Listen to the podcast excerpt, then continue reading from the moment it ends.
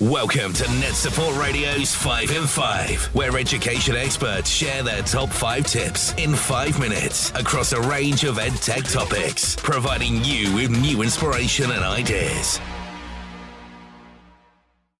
So, hi, and welcome to Net Support Radio. And in today's issue of 5 in 5, I am really, really pleased to have a good friend of Net Support, Carl Denton, joining us. Carl, IT Manager at St. Bede's Academy in Bolton. Welcome to the show. Good morning, Mr. Kingsley. How are you doing, sir? I'm very well, thanks. How are you? I'm very good, thank you. Good, yeah, and really excited to hear your five in five, which is all about five tips for slick network management. It certainly is. So, um, this is one of those ones where um, we all know it starts at sort of the building blocks. Sometimes you've kind of got to look backwards to go forwards, haven't you, a little bit? You certainly have, yeah. I mean, every network manager does things differently. So, these are my kind of five tips to the way I do it. Absolutely. So I'm, I'm, it's beneficial to everybody. I think that will definitely be some interesting pointers. So, can we have your number one of your five in five? The number one is knowing which kit you have got and I can absolutely empathise with that. So, what's your approach for doing that? Um, let's say that's the most important and slick for, for slick network management is knowing what kit you've got. It's it's impossible to manage a network of unknown devices. Really, uh, make sure you know. Just make sure you have some software that automatically scans your network and returns key information such as like serial number, specification, etc. Um, NetSupport DNA is a good example of that software. Um, and once you have that key information, you can then use it to build a maintenance program. Absolutely. Um, yeah. And build ICT strategies. Obviously, I worked with yourself and Mark on your digital strategy uh, little guide you've done. Um, and also, it, also, you can use this information to make sure all the devices are kept up to date with antivirus and Windows updates. If you've got off-site laptops, make sure they're on your inventory because things like rogue devices that you're not aware of can cause security issues if they're not identified. And also, don't forget as well to log little devices such as projectors, Apple TVs, and log when they're purchased, the warranties. And if you know if you've got an issue, you know exactly where to go to get them returned. Big time. I, I absolutely empathise with you on that one there. So, what would be number two on your five from five? Number two is monitor, monitor, and keep monitoring. That's um, that's three very important words all in a row there. But yeah, absolutely. absolutely. Knowing what's happening the, in real time is absolutely one yeah. of the keys, isn't it? Yeah, it certainly is. So monitoring network's important, and I think questions for everybody is: Do you know if all of your, your devices have the latest Windows update on? Yeah. Do you have software that can produce a daily report of all the machines that need the update? Again, NetSupport is a prime example that does that. Um, do you have software that shows you the current RAM, the CPU, and hard drive usage of all your machines and all your servers? IT teams should be using those stats then to decide if PCs need upgrading, replacing, reallocating.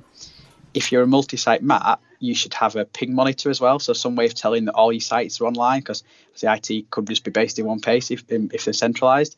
So, do you know if everything's working? Do you know if all your switches, your routers are on, on online all the time? Uh, have you got alerts set up if servers go offline? IT and education is vital these days, and there should be like no downtime. So everything needs to be monitored as much as possible, and you want to be avoiding the my network is running slow kind of tickets. You need Absolutely. to make sure things are online all the time. Monitor event logs, and because I say education now, it's important. Absolutely, and we and we all know the the more you're aware of, the less surprises you get, which pretty much comes up to number three on your list, I think, which is yeah being proactive. And can't really say more than that, which is, you know, rather than waiting for things to go wrong, it's always helpful if you can be the proactive one that's got the tools to try and avoid Absolutely, those issues. yeah, yeah. You can't be waiting for computers to crash before you fix them.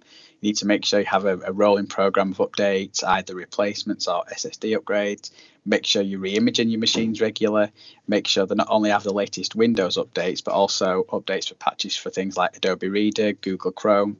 I mean, being proactive means teachers won't know you've even done it, especially if you do it on night time where they're in meetings, but it's another step to ensuring the network's running well. Don't forget little tasks as well, such as dusting out projectors, things like that in the summer. We also upgrade things like printer firmware, drivers, make sure other third-party softwares up to date, things like Veeam Backup and Papercut, because they all release firmware updates and security updates.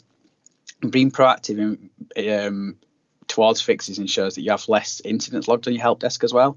So if you see something that needs tidying up, take it upon yourself to do it. Don't be the technician that says, "Oh yeah, I knew about that, but they've done nothing about it." And also, being proactive involves ensuring your IT team is always researching the latest changes. Things like Office 365 change daily, and your IT team should know those changes are coming before users find out. And, and just listening to that list, you know, it's a wonder as network managers, there's time to do anything, frankly, isn't there? and the amount of different things is, yeah. to be proactive and be effective. So, what's yeah, number four on the list, Mr. Denton? Number four is documentation and procedures.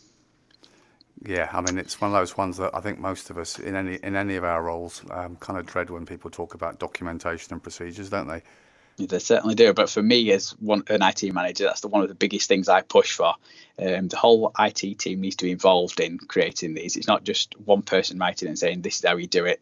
Everybody needs to be doing it.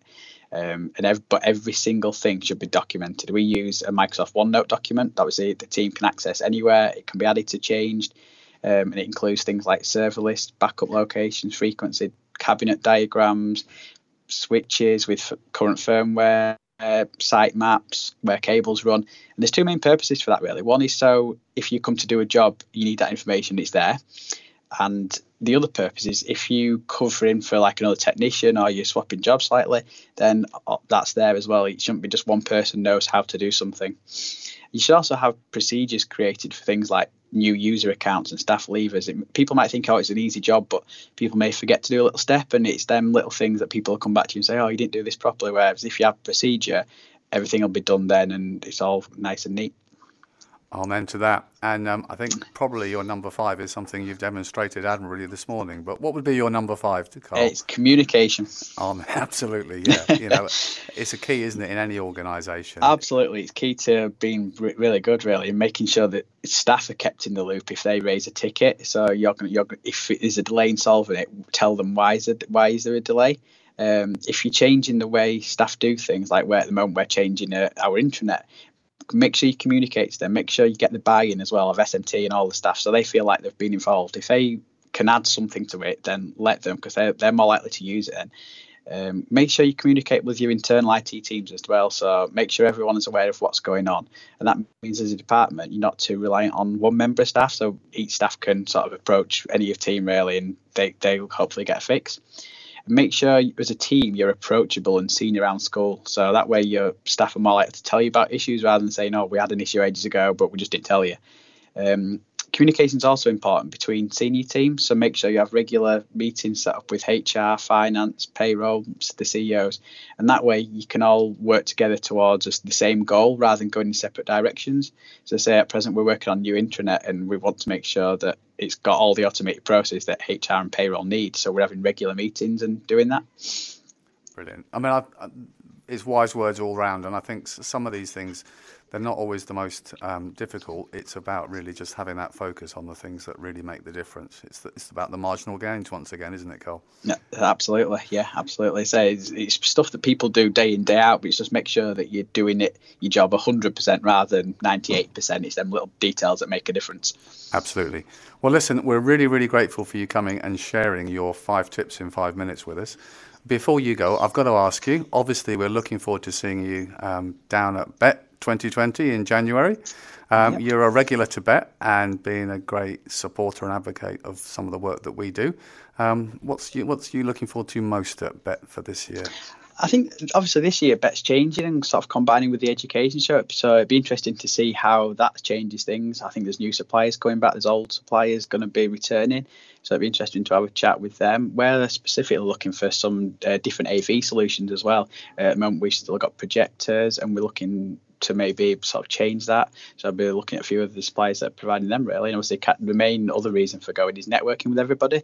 It's important to sort of catch up with your current suppliers and have a chat to everybody and see how they're changing. Absolutely, all about relationships.